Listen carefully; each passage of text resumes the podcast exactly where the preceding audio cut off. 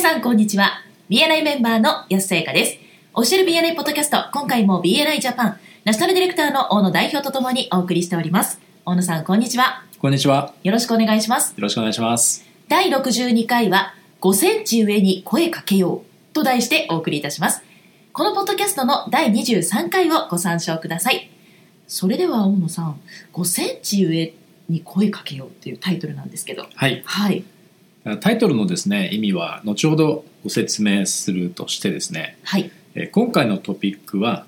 BNI のチャプターにビジターをご招待する際にどんな人に声をかけるべきかということについてです。はいどんな人に声をかけるべきかということで、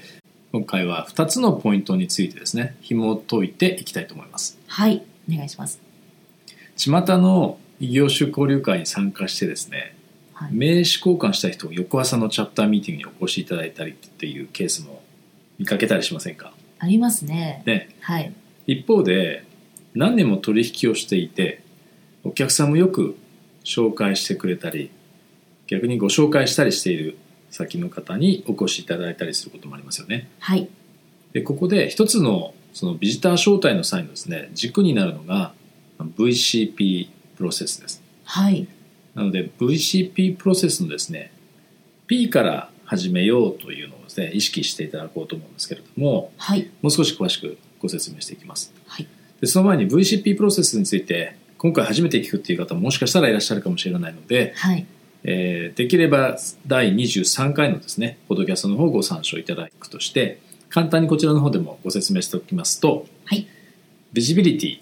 ね VCP の最初の V はビジビリティ認知の段階と言いますで自分が何の専門家であるかをまず知ってもらっているっていうことが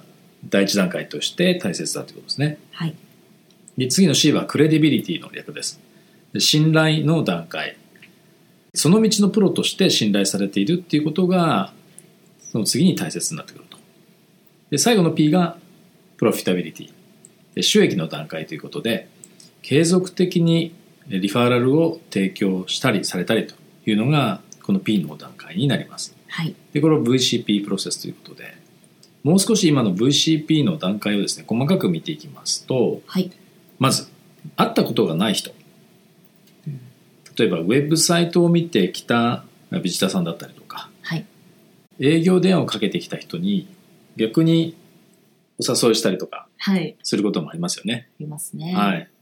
で他の人からの紹介された時もまだ会ったことがない人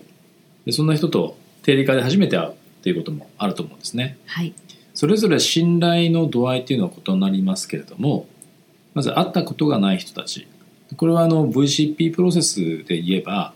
この V の最初の V の前のですねインビジビリティいわゆる愛の段階と言ったりします、すはい見えない段階ですよねはいまだししまだ会ったことがないのではい次が会ったばかりあるいは会って間もない人なんだけれども、まあ、信頼できそうな人ですねそもそも信頼できなさそうな人には声をかけないでほしいですよね、そうですねはい、はい例えば前の晩の交流会で会った人あるいは飲みに行った例えばバーのですね隣の席に座っていた人はい。ナンパですかねそんな感じですね。でつまりは V のビジビリティの最初の段階ですよねはい。そして信頼している人それから信頼できる人これはあの VCP の今度は C クレディビリティの段階の人になります、はいでもまだ取引実績はないまだそうした機会にも恵まれていない来ていないということですねはい。はいそして次はですね信頼していてすでに取引もしている人つまり高いクレディビリティの段階の人ということになりますはい。そうですね例を挙げると既存の顧客お客様だったりとかあ仕入れ先になりますからねはい。そして最後が VCP プロセスの P の段階の人になりますよく紹介をしてくれるお客さんとかいろんな人にあなたが紹介している仕入れ先だったりとか、はいまあ、自らが取引するだけじゃなくてですねその実績に基づいて高い信頼を持っていて他の人たちにもよく紹介しているそんな人たちですねはい。でリファーラルを継続的に交わしている人たちっていうことになりますはい。はいなるほど。えー資料としてですね今のえー5つのですね段階についてもつけておきますので参考にしてみてくださいはい。でビジター候補としてどんな人に声をかけるべきかのポイントのうちの一つはですね VCP プロセスの P の段階の人あるいはその段階に近い人言い換えると高い C の段階の人を意識して声をかけるようにしましょうということになりますはい。ここでちょっと誤解をしてほしい。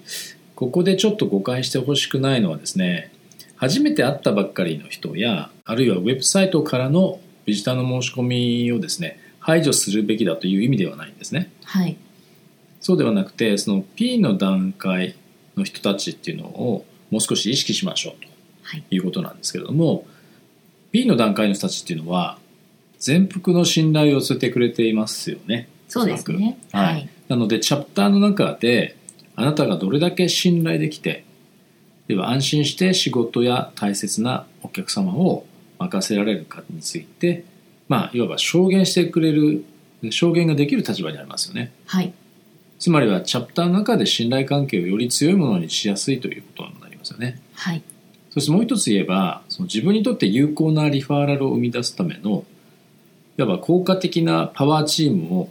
作っていく構築する上でまあ安定した基礎になりますよね、はそういっい。た人たちがいると、そうですね。はい、そして次にですねもう一つのポイントですよね、えー実は今回のタイトル「えー5センチ上に声かけよう」につながっているんですけれどもはい。簡単に言えばですね尊敬軸尊敬者。はい、ちょっと今作っちゃった言葉ですけどもどれだけ尊敬している人を呼べるかっていう意味なんですけれどもはい。極端な例で言えばですね尊敬している人にチャプターに来てもらって他のメンバーの人たちに紹介できればあなたの株が上がりますとはい。逆に、まあ、軽蔑までいかなくてもですねうん。尊敬できない人にビジターに来てもらっても株は上がりませんよねそうですね。もしかしたら逆に下がってしまうことがあるかもしれないとはというい。ことです。もう何年も実はですね前のことなんですけれどもはい。私があのあるチャプターにですねえー担当ディレクターとしてまあ訪問した時のことだったんですけれどもはい。ビジターで来られた方の一人がですね私の向かい側に座ってたんですけども、はいなんかね名刺交換した時からですね様子がちょっと変だったんですよねほう。明らかにちょっとお酒の匂いがしてるんですよあーはい。で言動もちょっと変だしうん。でミーティング中もですねプレジデントの進行に対していちいちちゃちゃ入れたりなんかして、うーん。その方がですねついにプレゼンをする順番になってはい。もう誰から見ても酔っ払ってるだろうっていうことが分かっちゃったわけなんですよね、はい。はい、でイベントコーディネーターがですねミーティングの採用の方で、まあ、メンバー向けのイベントの案内をしてですね参加できる方はあの手を挙げてくださいというふうに聞かれてたんですねはい。そしたら「はーい」みたいなその酔っ払ったビジターの方がですねはいその手を挙げてしまってですねはい。で会場の動揺はピークに達してしまったわけですね。